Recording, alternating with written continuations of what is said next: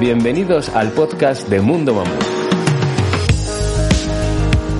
Soy Miguel Rodríguez y hoy vamos a entrar en un debate que aún provoca caloradas discusiones entre los ciclistas, las bicis eléctricas. Para ello vamos a contar con la colaboración de tres contertulios de lujo. Julio Vicioso, el director de la revista Byte, que tanto en su versión impresa como digital lleva muchos años siendo la referencia del sector ciclista. Bienvenido Julio y muchas gracias por acompañarnos en este nuevo proyecto. Buenas tardes a todos. Jaime Novo, que ya nos acompañó en el programa sobre ciclismo urbano, es periodista de Onda Cero y en sus ratos libres activista por el fomento del ciclismo. Jaime, ya conocimos en el anterior programa la iniciativa 30 días en bici de la que formas parte, pero también ostentas el cargo de alcalde de la bicicleta de Madrid y nos encantaría que nos explicara brevemente de dónde viene este cargo y qué actividades realizas. Pues eh, muy buenas tardes, muchas gracias. Eh, básicamente esto es un proyecto de una empresa holandesa, una empresa social que se llama Bikes. No es como bicicletas en inglés, sino que utiliza la Y y la C, Bikes.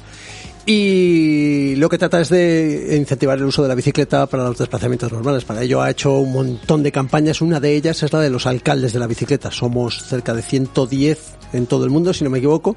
Y cada uno trata de analizar cuáles son los problemas que su ciudad tiene eh, para que haya más bicicletas en las calles y entre todos nos comunicamos y tratamos de solucionarlos. Eh, está muy bien, la verdad es que os recomiendo que os metáis en la web porque es muy chula, no la mía, sino la de Bikes.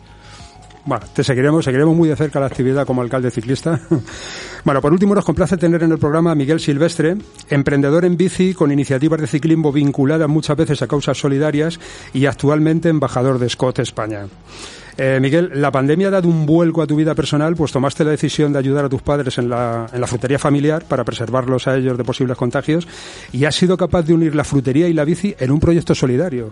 Eh, una cosa curiosa, eh, cuéntanos en qué ha consistido este proyecto. Buenas tardes, pues nada, pues es un proyecto muy bonito. Bueno, más que cambiar mi vida, he vuelto un poco a, a, mis orígenes, ¿no? Yo siempre lo digo que gracias a mis padres he tenido los mejores colegios y la mejor escuela, y la escuela estaba en la frutería, ¿no? Y bueno, pues surgió una beca con, con Where is the Limit, que siempre da becas para retos deportivos, tipo Titan Desert y pruebas de, de este estilo. Y bueno, creo que hay veces que nos vamos a buscar o ayudar mucho más lejos de donde estamos y muchas veces la ayuda está en la puerta de casa. Entonces, bueno, presenté un proyecto que era repartir durante 24 horas 2.500 kilos de fruta en bicicleta, ¿no? Por un poco tener un un doble compromiso, ¿no? El compromiso con tu entorno más cercano, que muchas veces ayudamos a lugares muy lejanos y en la puerta de casa se puede ayudar, y también un compromiso con el medio ambiente, ¿no? Algo que, bueno, pues la bici eléctrica tiene mucho que decir. Y bueno, eh, ganamos ese proyecto y ahí estuvimos un domingo repartiendo en el entorno cercano de la frutería, pues fruta a diferentes comedores sociales, que bueno, fue un proyecto bonito y duro al mismo tiempo, porque bueno, eran comedores sociales que se abrieron a raíz de la crisis del coronavirus, no existían anteriormente, y que a fecha de día dan de comer en un entorno que no es demasiado duro, sino que es un entorno pues, económicamente de clase social media y alta, y dan de comer cada semana a más de 1.500 familias. Bueno, impresionante iniciativa que está en línea y bastante coherente con tu trayectoria de compromiso con, con iniciativas solidarias. Enhorabuena. Eh, bueno, una vez presentados los contertulios, eh, vamos a empezar. Eh, por poner un poco en contexto el tema, creo que hay dos contextos claramente diferenciados cuando hablamos de las bicis eléctricas. Por un lado, su uso como medio de transporte urbano, que sin duda despierta muchos menos recelos entre los más puristas, y por otro lado, su vertiente recreativa y deportiva, que es la que más debate provoca entre partidarios y detractores. Vamos a empezar por analizar primero esta vertiente, que es la más polémica, y después veremos lo que las bicis eléctricas pueden aportar en las ciudades. Hemos recopilado las objeciones más destacadas que los detractores de la bicis eléctrica nos trasladan en nuestros medios sociales, que son bastantes. Eh, os las voy a ir enumerando para que nos deis vuestra opinión. Empezamos por la objeción más habitual y conceptual, que se refiere a su propia denominación. Los más puristas dicen que no son bicis, sino motos o ciclomotores, porque consideran que la asistencia externa es incompatible con la propia esencia de la bicicleta, que en principio se define como vehículo movido por la energía del propio ciclista. Eh, ¿Qué opináis al respecto? ¿Debería de ser invariable el concepto de bicicleta y buscar otras denominaciones para su evolución asistida?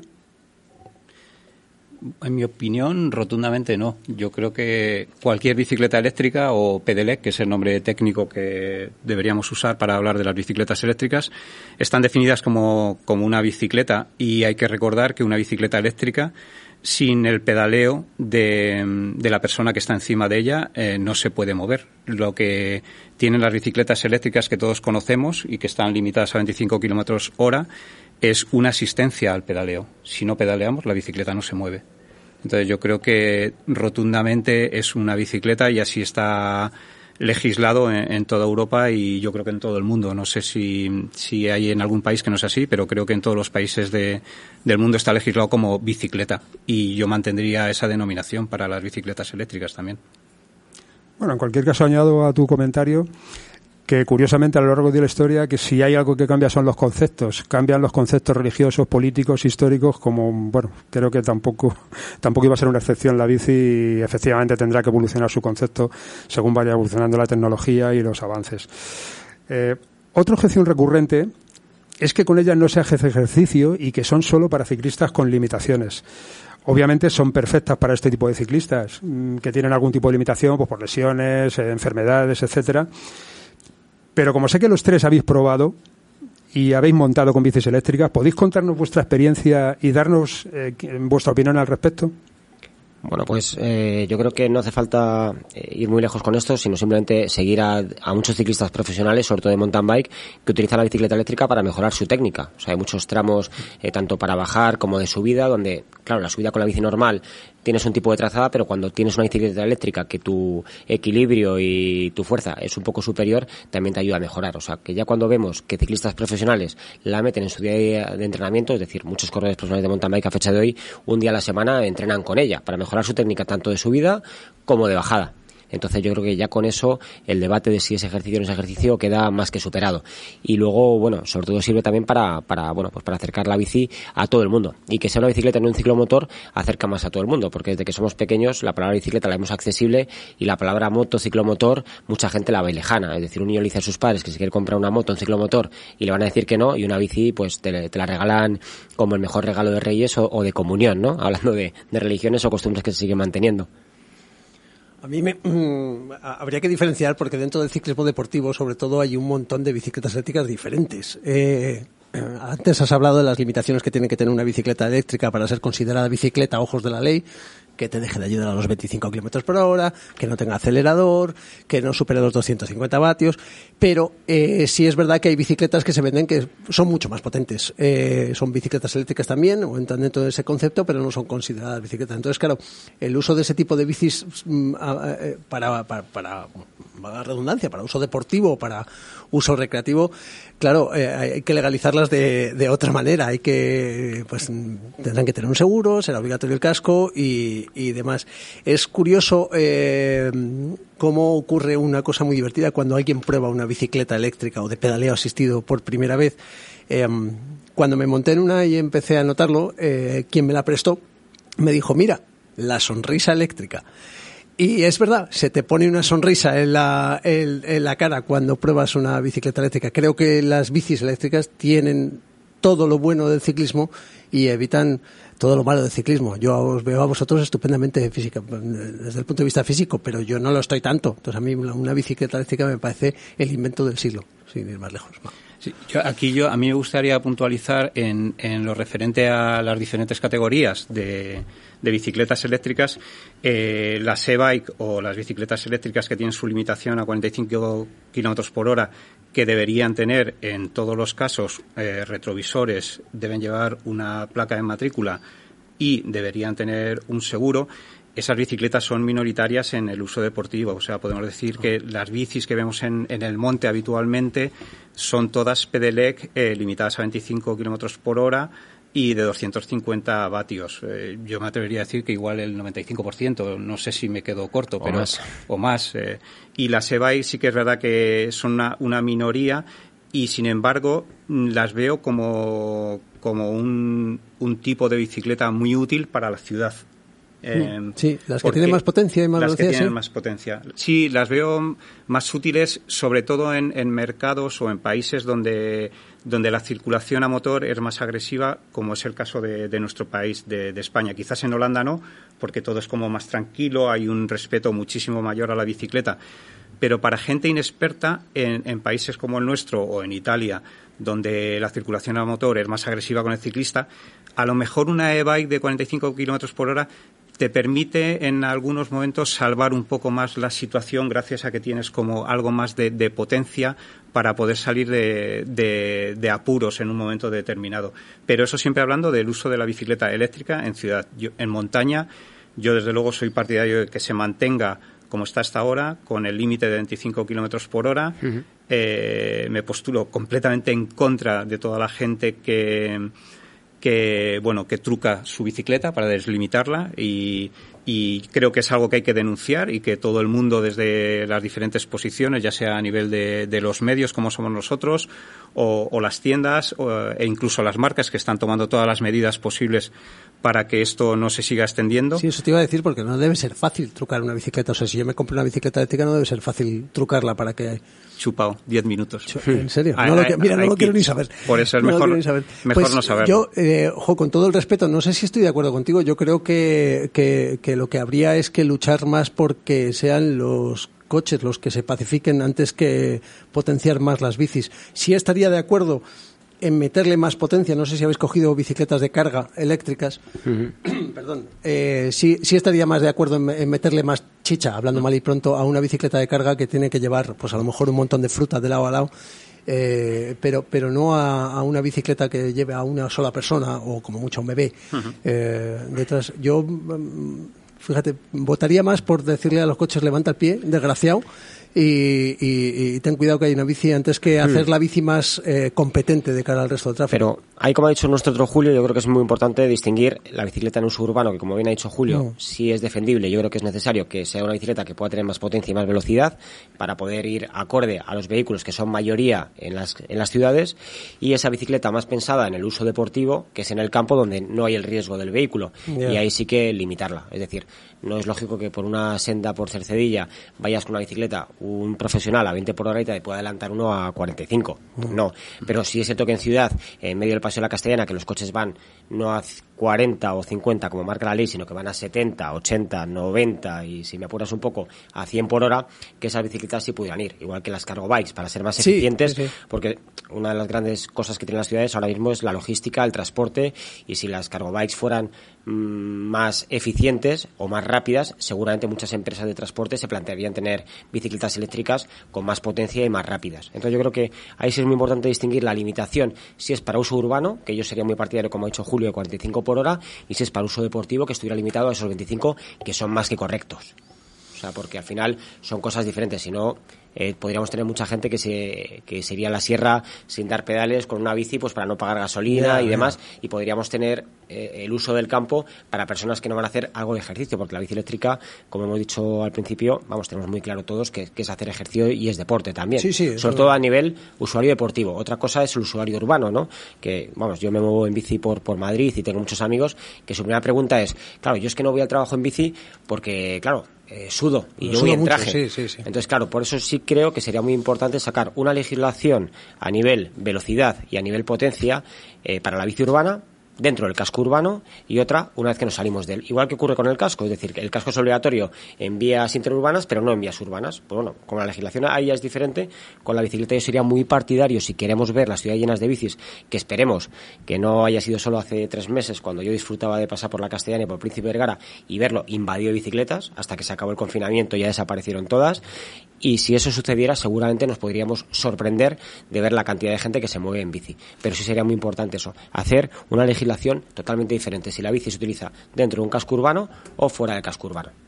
Vale, interesantes puntos de vista en los que estáis aportando.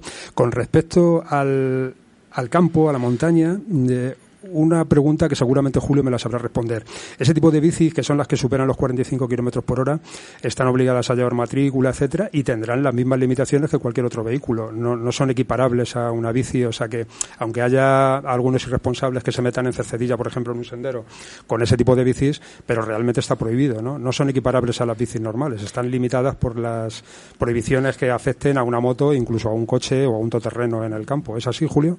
Eh, a un ciclomotor. En este caso hablamos de, de un vehículo que ya eh, necesita de un seguro, eh, necesita llevar retrovisores, eh, necesita estar matriculado de alguna manera. Entonces, claro, es un vehículo que no debería tener acceso al campo. Esa es la realidad. Sin embargo, una bicicleta pedelec, como la, que, las que conocemos, de 25 kilómetros hora, limitadas a 25 kilómetros hora, es lo más parecido a una bicicleta. Y volviendo al tema que tocábamos antes de si se hace ejercicio o no con las pedelec, bueno, pues eh, como bien decía antes Miguel, los profesionales la utilizan para hacer técnica por un lado, la utilizan también el día después de las carreras, la utilizan para hacer rodajes suaves combinados con, con parte de técnica. Y como anécdota, podemos decir que ayer mismo eh, Van der Poel, que yo creo que todo el que nos escuche le conoce, porque es como una leyenda en cualquier cosa con dos ruedas que toque, eh, subía a su Instagram un post con, con su bicicleta de montaña eléctrica y la frase, no la recuerdo exactamente, pero era algo así como otro nivel de, de libertad o hmm. algo parecido a esto, ¿no? Como con la eléctrica había descubierto Van der Poel, que es el tío que puede llegar a cualquier sitio montado en bici, pues había descubierto eh, todas las ventajas que te, que te permite una, una, bicicleta eléctrica. Entonces yo creo que la sonrisa eléctrica, como definía antes Jaime, que me parece genial, yo creo que, que todos, son, todos hemos utilizado eh, este comentario, porque es cierto que mucha gente que por la edad, por la condición física, por diferentes razones, había abandonado la, la bicicleta y de repente cuando han tenido la oportunidad de, de, probar una eléctrica ha sido algo parecido a lo que yo he visto, porque yo ya soy un poco mayor, eh, cuando la gente descubría el mountain bike y la gente se bajaba sorprendido y sonriendo de oh, ¿dónde puedo ir con una bicicleta de montaña? Esto es lo mismo, pero actualizado. Es el, el mountain bike 2.0, podemos decir. Porque al final la gente eh, monta, llega a sitios inimaginables, lo mismo que decíamos del mountain bike hace 30 años, y tiene esa parte de enganche que también tiene el, mountain bike.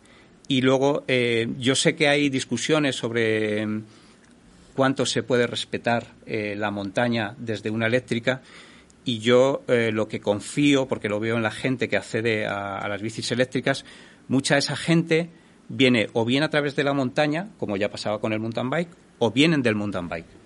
Entonces es una gente que ya tiene una, vinculación con la montaña, sabe que hay que respetar al resto de usuarios e, en el monte y, creo que al final hay que convivir con las eléctricas siempre que se haga un buen uso en, la montaña. Esa es, mi opinión. Sí, pero muchas veces la gente dice, no, es que eso es trampa. No, pues como cuando salieron las, las marchas, la bici.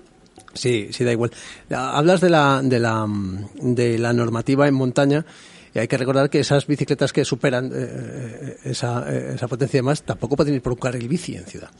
O sea, yo no puedo ir con, con, mis hijas tranquilamente por el anillo verde ciclista de Madrid y encontrarme con un tío que va a 45 kilómetros por hora o 50 con una de esas bicicletas. Entonces es, es, es, muy interesante que la normativa esa deje bien claro que, tal, pero si es verdad que hay, hay tiendas, no diremos nombres, donde, porque a mí me ha pasado, yendo con mi cuñada a comprar una tienda muy famosa, que no es Mamut, en, en Madrid, una bicicleta eléctrica y que me dijeran, no, no, sí, estas son 350 vatios. Digo, oiga, pero esto no puede, esto no, no puede ir por ciudad. Sí, sí, dime a mí que me dedico a esto. Y yo me, yo me callé porque soy un tío muy educado, pero, pero es verdad que hasta por lo menos el año pasado había desconocimiento incluso entre los vendedores. Y llama la atención porque genera bastante confusión al comprador que no tiene por qué saberse tampoco a lo mejor todo este tipo de cosas. La legislación. Yo en ciudad, yo mi, mi opinión es que ojalá pudieran convivir las bicis de mayor eh, potencia con las Pedelec, vamos a decir, y, y, esa campaña tan conocida de una bici más, un coche menos, la pudiéramos ver en nuestro país, porque sí que es cierto que mm, si viajamos por Europa eh, vemos que hay en otros países donde estamos a, años luz hmm. y, vemos muchísimos coches con un solo ocupante. Entonces, si te mueves dentro de lo que es eh, la ciudad, el casco urbano, el núcleo, eh, la bicicleta es que las bicicletas eléctricas te permiten una capacidad de movimiento espectacular. Sí, sí, son definitivas. son definitivas. Son definitivas. Eh. Bueno, nos estamos anticipando un poco al, segundo bloque de, la tertulia en el que quería tratar a fondo el tema de, de las bicis eléctricas en el entorno urbano. Ya habéis hecho unos apuntes muy interesantes. Vamos a continuar, si os parece, ahora analizando el primer bloque de la bici eléctrica con, en su uso recreativo, deportivo, y luego vamos a profundizar mucho más, siguiendo un poco en la línea de, la de lo que ya hablamos en el anterior programa sobre, sobre el ciclismo urbano. Con respecto a esta cuestión que os he planteado de que no se hace ejercicio y que son solo para ciclistas con limitaciones, os comentaba que me dierais vuestra experiencia personal. Eh, ¿Habéis hecho ejercicio o no habéis hecho ejercicio con las bicis eléctricas?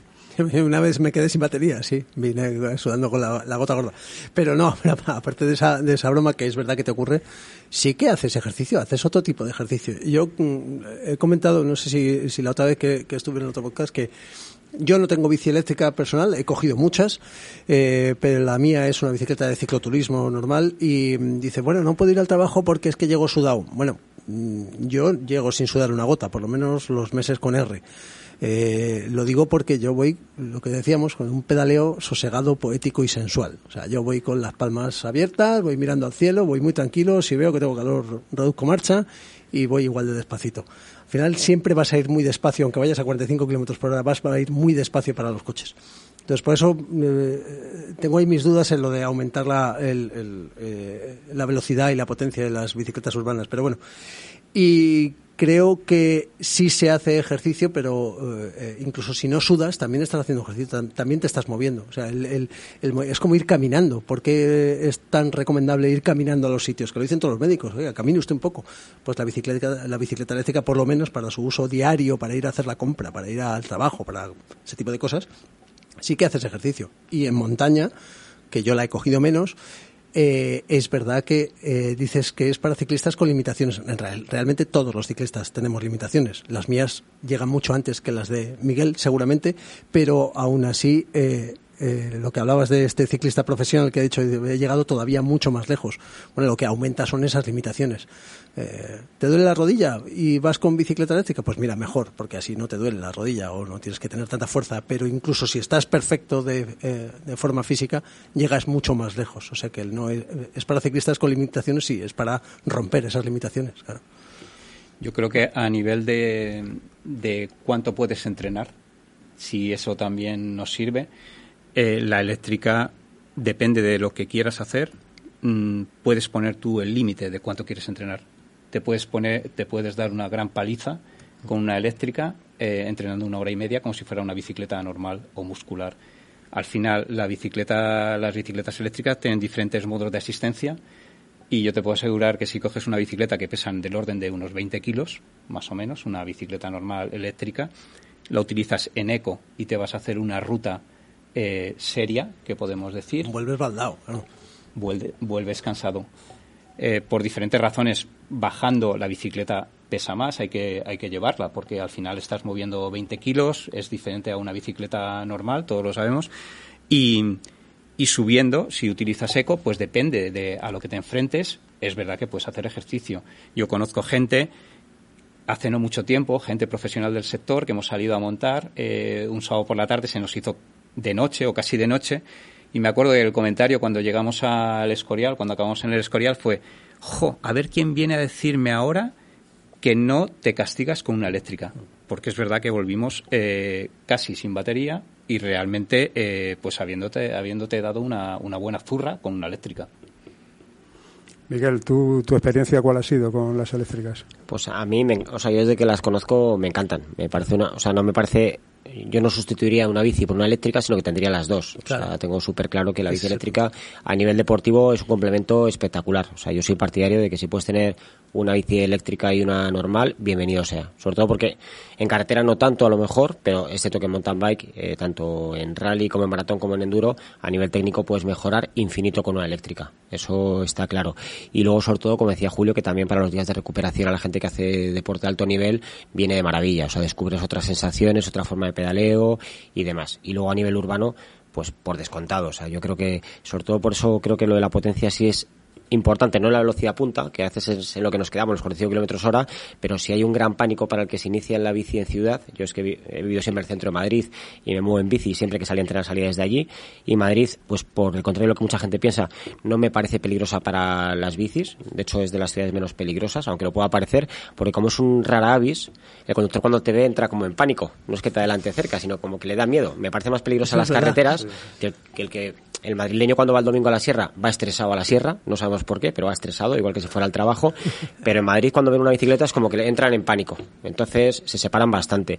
Y el gran miedo de los ciclistas urbanos que se inician es a la hora de arrancar en los semáforos. Porque claro, en un semáforo en Madrid estás dos segundos parados y vamos, la que te cae es importante. Entonces, como la gente se estresa tanto con el semáforo en verde, pues yo creo que sí la potencia es importante, sobre todo en esa asistencia al pedaleo, al, al primer pedaleo.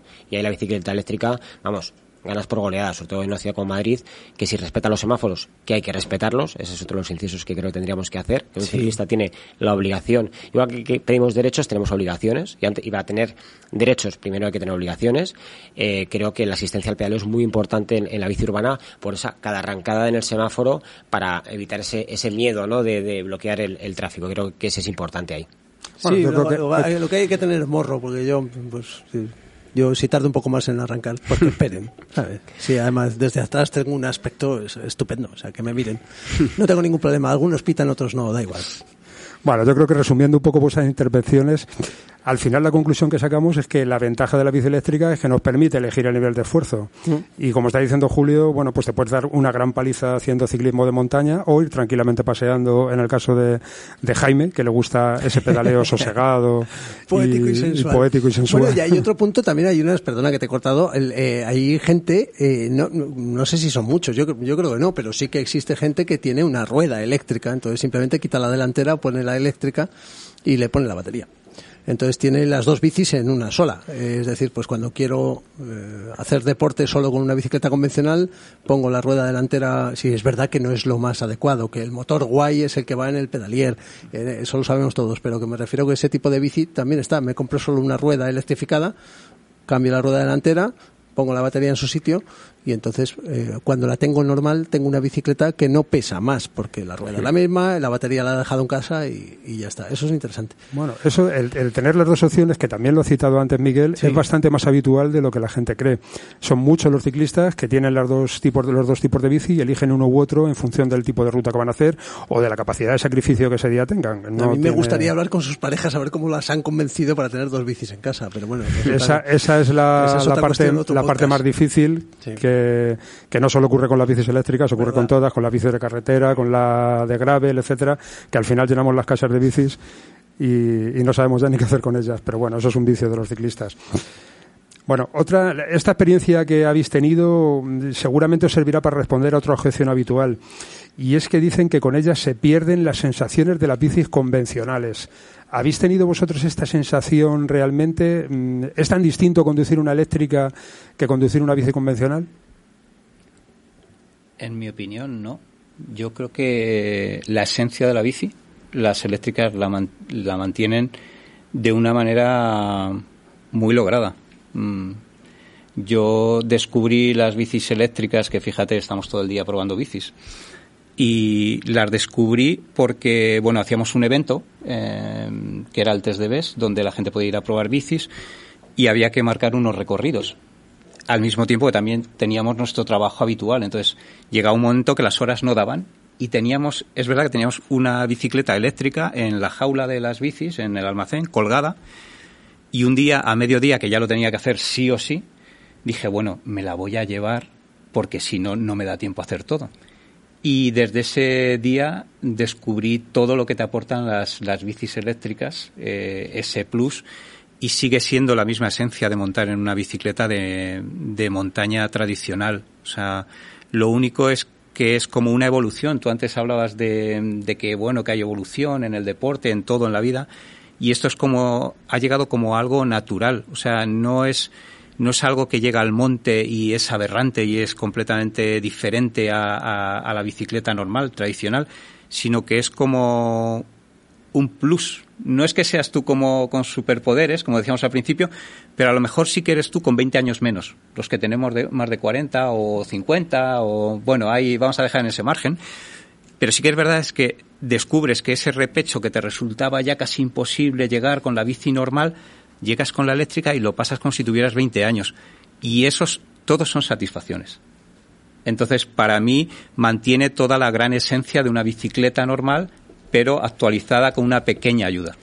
Y luego lo apuntabas tú de otra forma indirectamente, Miguel, pero eh, a nivel de unión familiar, la bicicleta eléctrica, o sea, Scott hace dos años sacó una bicicleta eléctrica no para mayores de 40 ni de 60 años, para niños, para que ese niño pudiera salir con su padre, disfrutar con él y cuántos matrimonios se están salvando gracias a esa conexión de que eh, ella sale con la bicicleta normal, porque muchas veces ella tiene un nivel físico mucho mayor que su pareja y le regalan a su marido, a su novio prometido una bicicleta eléctrica para que vayan con ellos. Es decir, que a la hora de unir familias, la bicicleta eléctrica, lejos de desunir, yo creo que será la bicicleta o el tipo de bici que más pueda unir a una familia porque el abuelo. Yo tengo el caso de, bueno, la familia Llorente, que son unos míticos de Cruz y Lista Alcobendas de toda la vida, que el padre con 70 años, bombero que se jubiló con 65, se ha comprado una bicicleta eléctrica y puede seguir saliendo con esa grupeta que dejó de salir hace tres años. Y ahora con esa bicicleta, pues va al mismo nivel. Entonces yo creo que eso también te permite no ir a otro nivel, sino te permite seguir poder compartir tiempo con gente que, que pues que por un poco eh, avance de edad o lesiones o por no ser lo suficientemente mayor te, impedía, ¿no? Entonces yo creo que la bicicleta eléctrica ha venido a unir muchos niveles diferentes. O sea, a nivel familiar, pues que el niño pueda salir con su padre, que parejas puedan salir juntas, que el abuelo pueda salir con el nieto o el padre con su hijo, ¿no? Yo creo que para eso la bicicleta eléctrica también ha venido mucho que decir.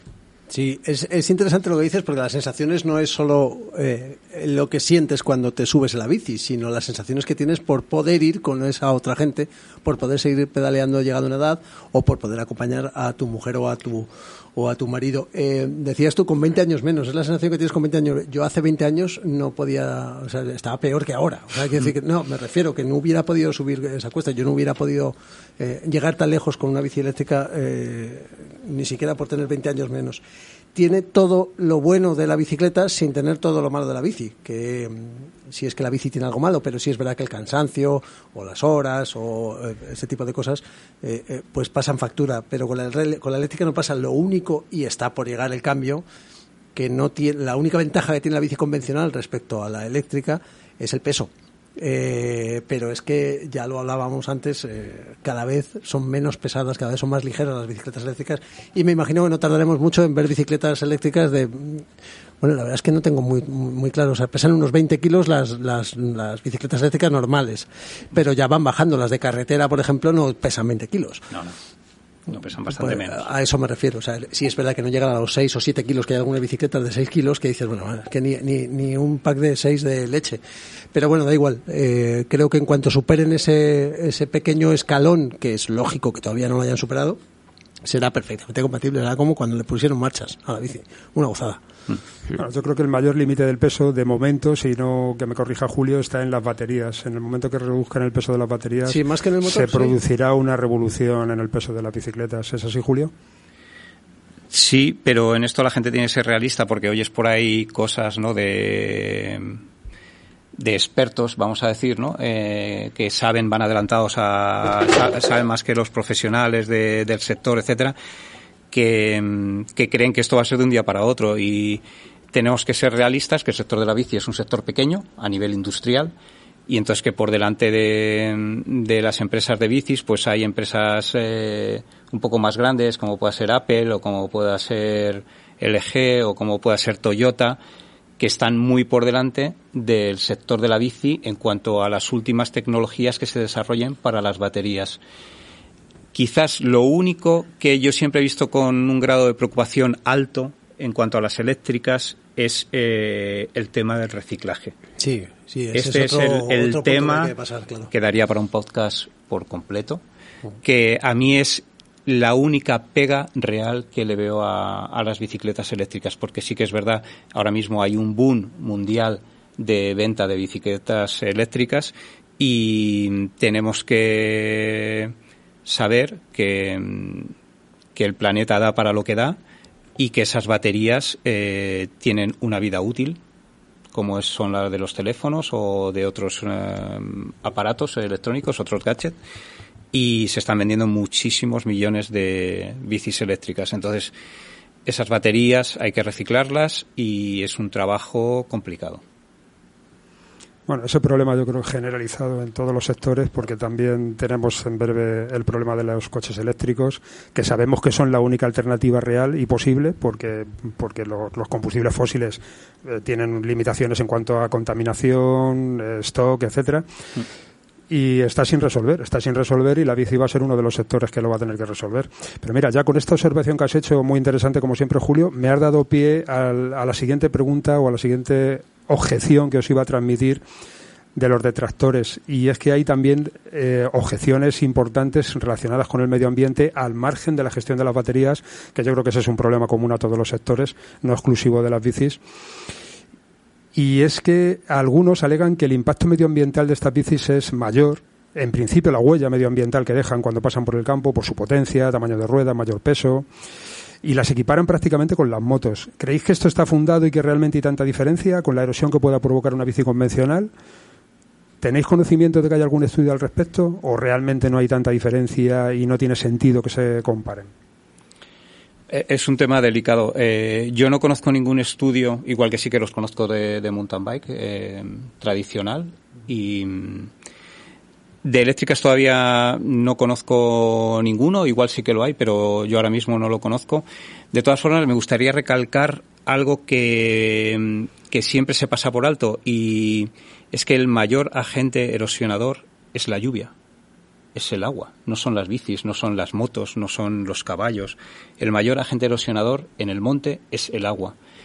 Y las bicis o cualquier otro deporte, y aquí meto la hípica, las motos, eh, todos los que hacen uso del monte, eh, si hubiera un mantenimiento correcto por parte de las administraciones, como lo hay en otros países, que tenemos ejemplos muy claros, como puede ser países como Canadá, Estados Unidos, Nueva Zelanda, Australia, y habría una lista enorme, Suiza, Italia van por delante también, infinidad de países van por delante de nosotros y potencian el uso de la bicicleta en el monte, ya sea eléctrica o sea convencional, haciendo caminos o senderos específicos para bicicletas y que son mantenidos.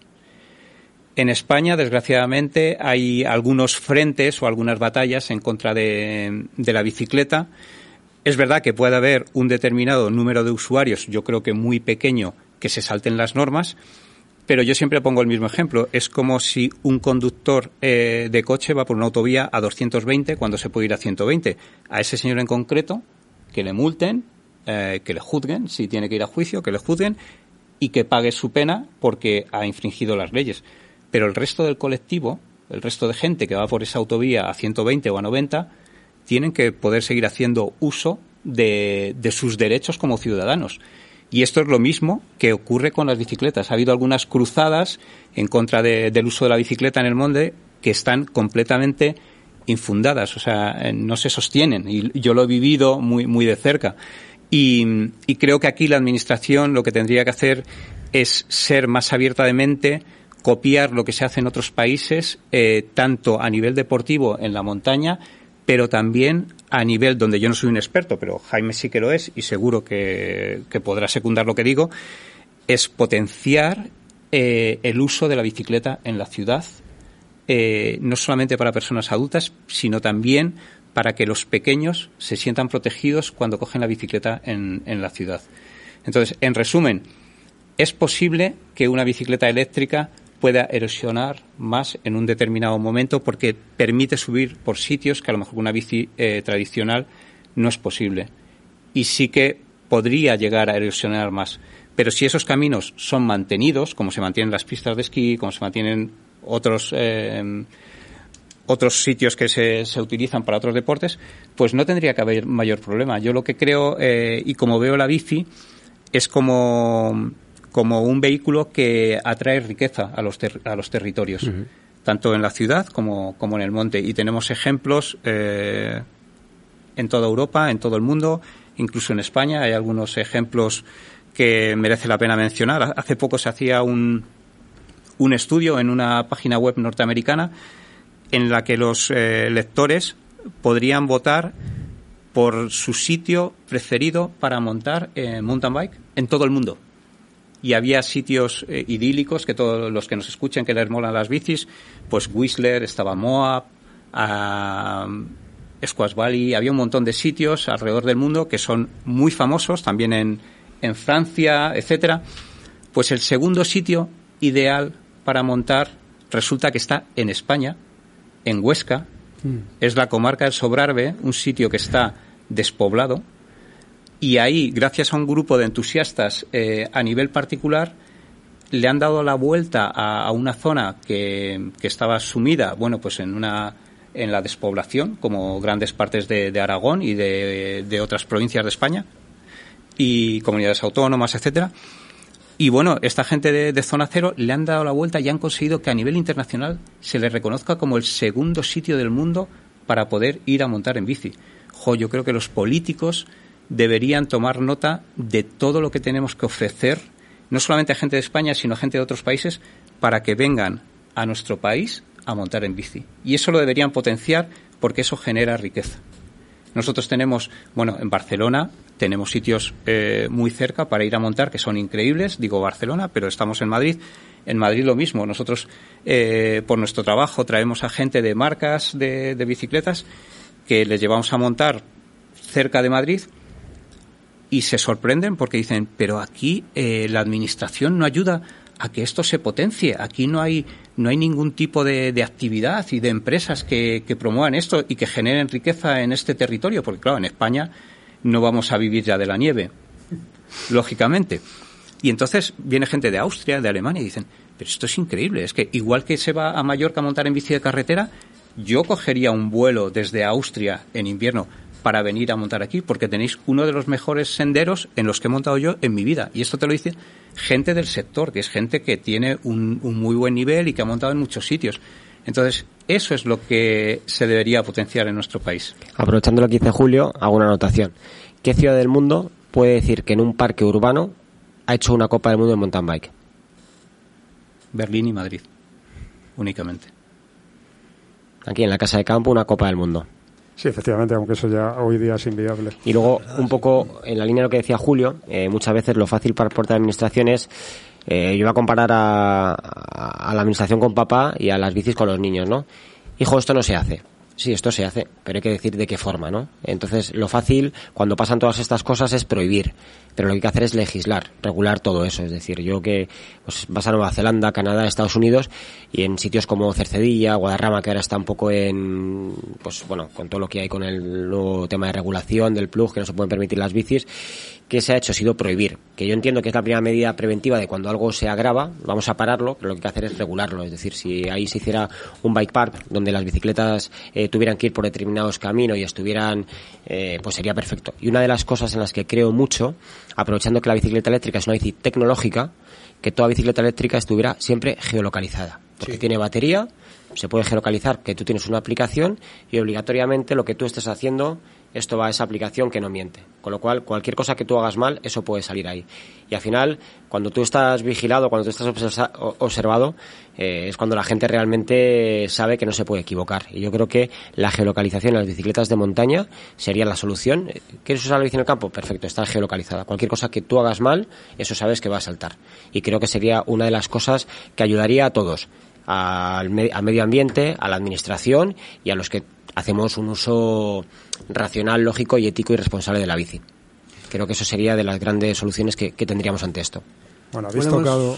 Hemos, perdona, no, perdona es que, Jaime, que te he interrumpido. No, termina, hemos, termina. eh, eh, hemos partido sobre si, si, erosionan más o menos, pero claro, la diferencia de peso, aunque cogiéndola eh, evidentemente se note, no creo que sea tanta. O sea, es como, entonces vamos a prohibir a la gente con sobrepeso ir a la montaña porque erosiona más que el que está como Miguel. Pues no sé, a cierto punto yo creo que es un poco exagerado y claro, partemos de que no hay estudios eh, al respecto, ni mucho menos. Eh, hablabas de que genera riqueza y de, y de, y de que algunos eh, visitantes de fuera de nuestro país te habían dicho cómo es posible que no se esté haciendo. Hay una cosa muy chula que se llama Cicla Madrid.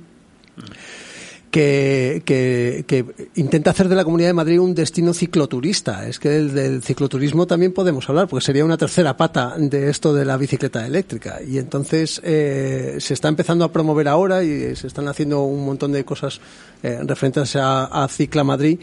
Y efectivamente cuando tú te metes en la web de Cicla Madrid, tú prácticamente no ves bicis se ve el patrimonio de la humanidad del Escorial, Alcalá de Henares, eh, la cata de vinos de no sé qué, el hotel rural, tal. O sea, al final es generar riqueza, generar turismo. Eh, por cierto, el turismo que está como está, como para que le echemos un cable también. Eh, o sea que, que nada, ya, ya, está, eso era todo bueno, lo que tenía que decir sobre el... Habéis entrado en un terreno que daría para, sí. no, no, para un podcast, sino para, daría para varios programas. Y incluso habéis anticipado, queremos dedicarle un, un, programa exclusivamente a la situación del MTB y del cicloturismo en España, al que ya os emplazo y os invito para contar con vosotros. Sí, yo estaría encantado de hablar del cicloturismo, además. eh, habéis tocado un terreno complicado. Por cierto, eh, creo que se te ha olvidado citar el nombre de ese, de ese terreno de esa comarca que han sido capaces de potenciar el uso de la bici, has, dicho zona cero, pero no has dicho el nombre, AINSA. AINSA, bueno, la comarca del Sobrarbe. Es que, como yo siempre digo AINSA, hace poco que estuve allí, me tiraron un poco de las orejas y me dijeron, oye, eh, no digas ya más a INSA, eh, di la comarca del Sobrarbe porque ahí está, se está extendiendo. Está el éxito de la semilla que plantó a INSA con, bueno, con Ángel Cheliz, con Jorge, con el resto del equipo. No voy a nombrar porque entonces me dejaré gente fuera y eso no, está bien.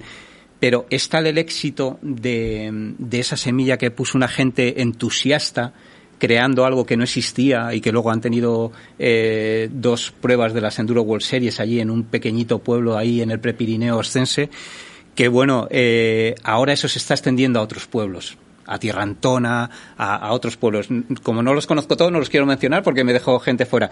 Pero lo que es importante es que es la comarca del Sobrarbe, que además yo, para todo aquel que no lo conozca, eh, les invito a que vayan a, a conocerlo porque mm, es, es, un placer pedalear por allí, por senderos. Si tienen la oportunidad de pedalear con la gente de Zona Cero, que te lleven allí y que te expliquen, que te lleven a un pueblo abandonado de los muchos que hay en Aragón y que te expliquen eh, la historia de esa comarca, que tiene mucha historia del Reino de Aragón, pues realmente es algo que da para un puente o para unas vacaciones y yo se lo recomiendo a todo el mundo. Sí, yo he ido muchísimo a INSA, aparte que el pueblo es una verdadera preciosidad, el entorno, como dices, es una pasada, los pueblos abandonados se recomienda no grabar por la noche audio porque te puede sorprender con lo que grabas, por, por, si acaso si hay gente que amante de las psicofonías que no grabe porque salen cosas, la estoy de broma. Y sobre todo lo bien que se come en INSA. También. Lo bien que se come en INSA. Ya está. Bueno, por cerrar este capítulo de, del, del, medio ambiente y del posible impacto que tengan las bicis eléctricas y en general las bicis normales, porque claro, es que es muy difícil separar unas de otras y yo tampoco creo efectivamente, Jaime, que haya una gran diferencia entre la huella que puede dejar medioambiental una bici eléctrica de una bici convencional, pero bueno, es reflejado una de las objeciones que nos ponen, uno de los de, la, de, las clásicas acusaciones que hacen a las bicis eléctricas. Y antes de pasar al ciclismo urbano, y, ya muy rápidamente, porque ya vamos mal de tiempo, eh, quería comentaros, también se relaciona, digamos, la bici eléctrica con la masificación de la bici en ciertos parajes en ciertos parajes naturales en los que parece ser que antes no iba nadie y ahora de repente con las bicis eléctricas va mucha gente. Yo no creo que esto sea totalmente cierto, pero sí que puede que haya influido en, alguna medida el, el, que se haya masificado más, eh, sobre todo parajes cercanos a las grandes ciudades, la facilidad de acceso que dan las bicis eléctricas. Yo creo que no. Yo creo que lo que tenemos ahora mismo es un nuevo boom de la bicicleta en general, eléctrica y muscular, o tradicional, o la podemos poner la etiqueta que le, que le queramos poner. Pero creo que ahora mismo lo que hay es eh, nuevamente un boom de la bicicleta, que afortunadamente, eh, y Jaime lo sabrá mejor que yo, también está llegando, aunque tarde, a la ciudad. Y entonces, ¿qué ocurre? Eh, al final, la bicicleta es el, artículo deportivo que más hay en las casas españoles. Eso no lo podemos olvidar. Entonces, las eléctricas pueden tener eh, una parte de responsabilidad en que se esté llegando a sitios. Mm, yo no lo afirmaría rotundamente. Yo creo que lo que hay es cada vez más gente montando en bici, ya sea muscular o sea eléctrica o sea urbana o de cualquier tipo. Pero lo que tenemos es cada día más y más gente montando en bicicleta y a ojos de otra gente, de otros colectivos, puede parecer, porque siempre hay que buscar un culpable, que en este país, pues que es culpa de las eléctricas. Y yo creo que no, yo creo que es que somos muchos los que montamos en bici. Y cuando estamos cerca de una gran ciudad eh, hay que buscar una, una válvula de escape. La gente suele ir a la sierra, además en el caso de Madrid, y, mucha gente va al oeste, digamos, de la sierra yo creo que si nos vamos hacia la Sierra Norte o Sierra Pobre, no hay ningún problema de, mayor densidad de, de bicicletas. Esa, esa, es mi opinión. Si alguien luego nos puede corregir a través de las redes, yo se lo agradecería porque está bien saberlo. Pero yo creo que está muy centralizado en una zona de, de la sierra y sin embargo si nos vamos hacia la zona de, bueno, Buitrago de Lozoya, lo que es la Sierra Norte, la Sierra Pobre de Madrid, pues ahí podemos ir por senderos o por pistas y a lo mejor no cruzarnos con nadie en, en, un, en toda una ruta que dure tres o cuatro horas. Hmm. Yo ahí un poco en la línea de lo que dice Julio, creo que también es un poco eh, obligación o no de, de, la administración pública el que esa información llegue a los ciudadanos, porque la gente cuando hablas de Madrid eh, Sierra de Madrid piensa en Cercedilla y la Sierra de Madrid tiene una extensión, o sea, toda la zona del horizontal son más de 60 kilómetros a 1800 metros. Mm. Eh, te puedo, os puedo asegurar que vas un domingo y no te encuentras a nadie en toda la horizontal. Y son 80, casi 70 y pico kilómetros rodando a 1800 metros en una pista llana, fácil para todos los públicos.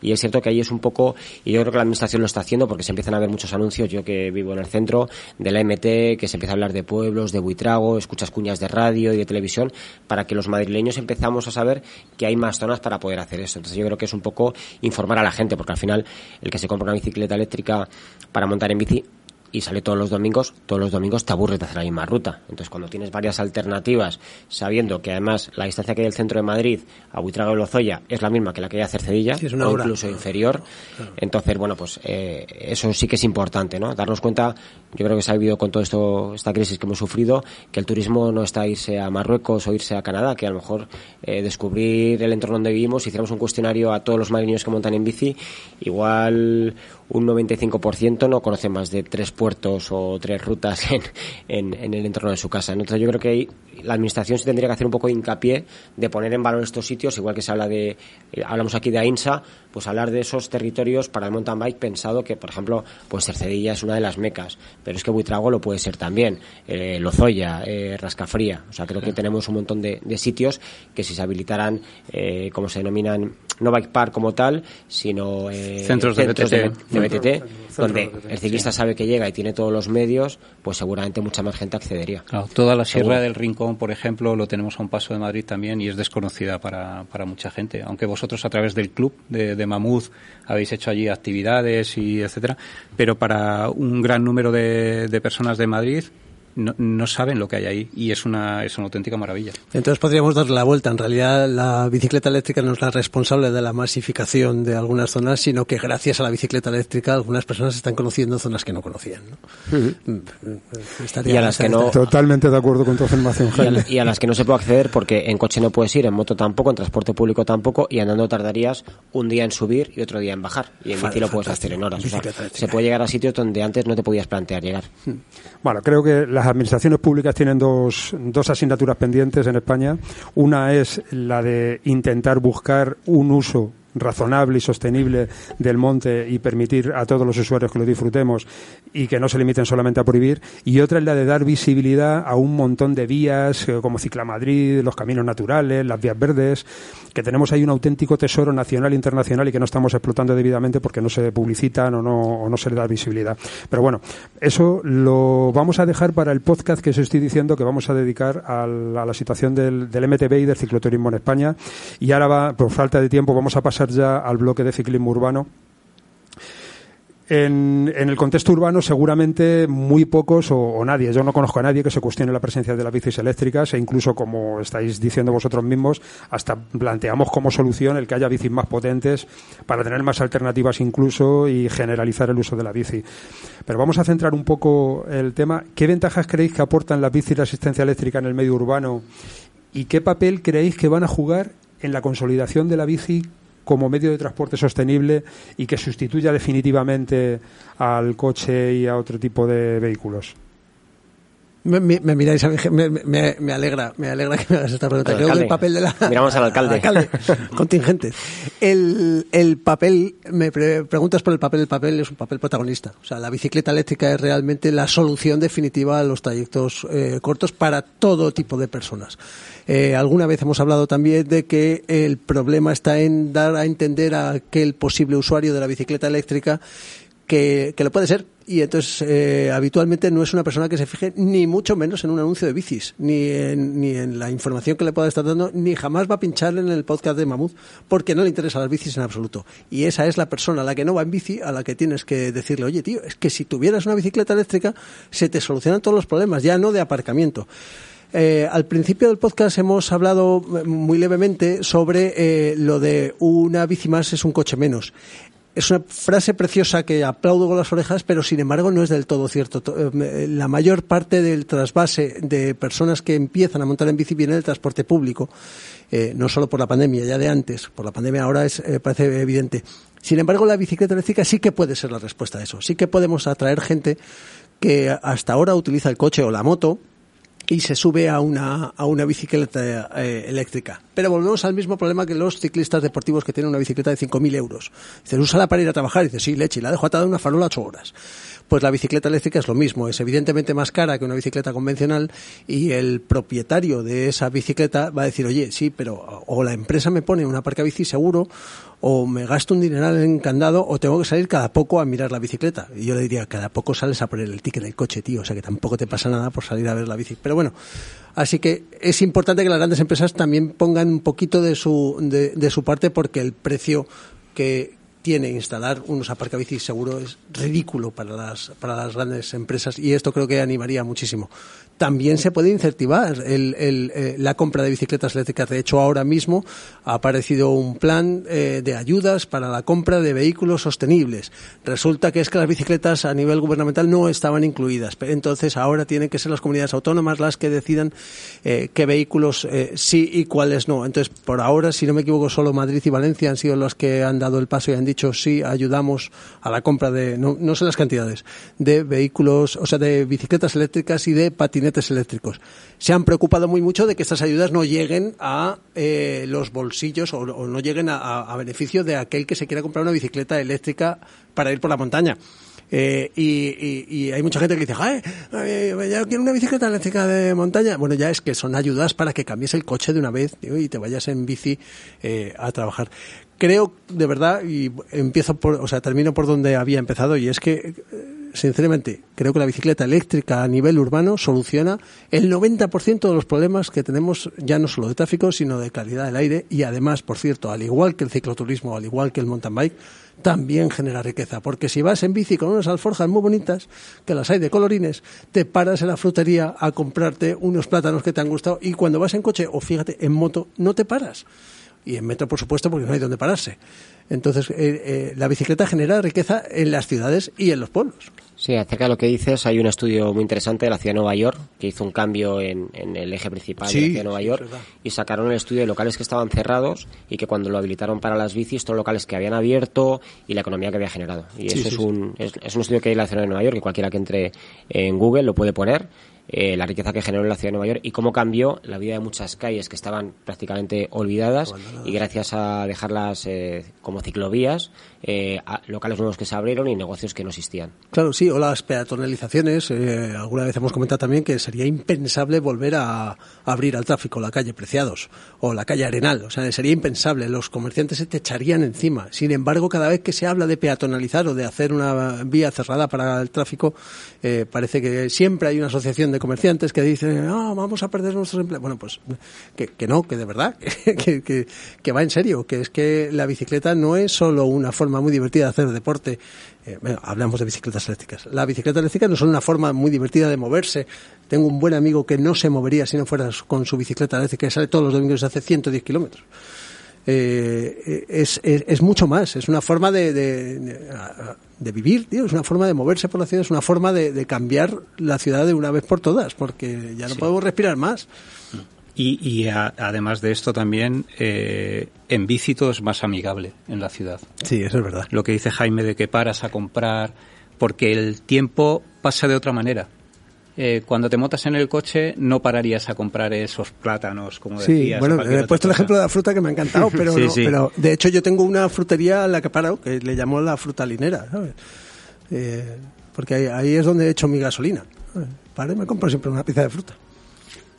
Efectivamente, interesantes aportaciones como siempre. Me ha sorprendido porque desconocía el, el trabajo este de Nueva York, es muy, muy interesante. Lo que hace falta es que lo oigan las administraciones. Bueno, tenemos un, en Madrid tenemos un ejemplo, ¿eh? que a veces pensamos muy lejos, pero yo creo que sea lo que ha cambiado la ciudad de Madrid es Madrid-Río.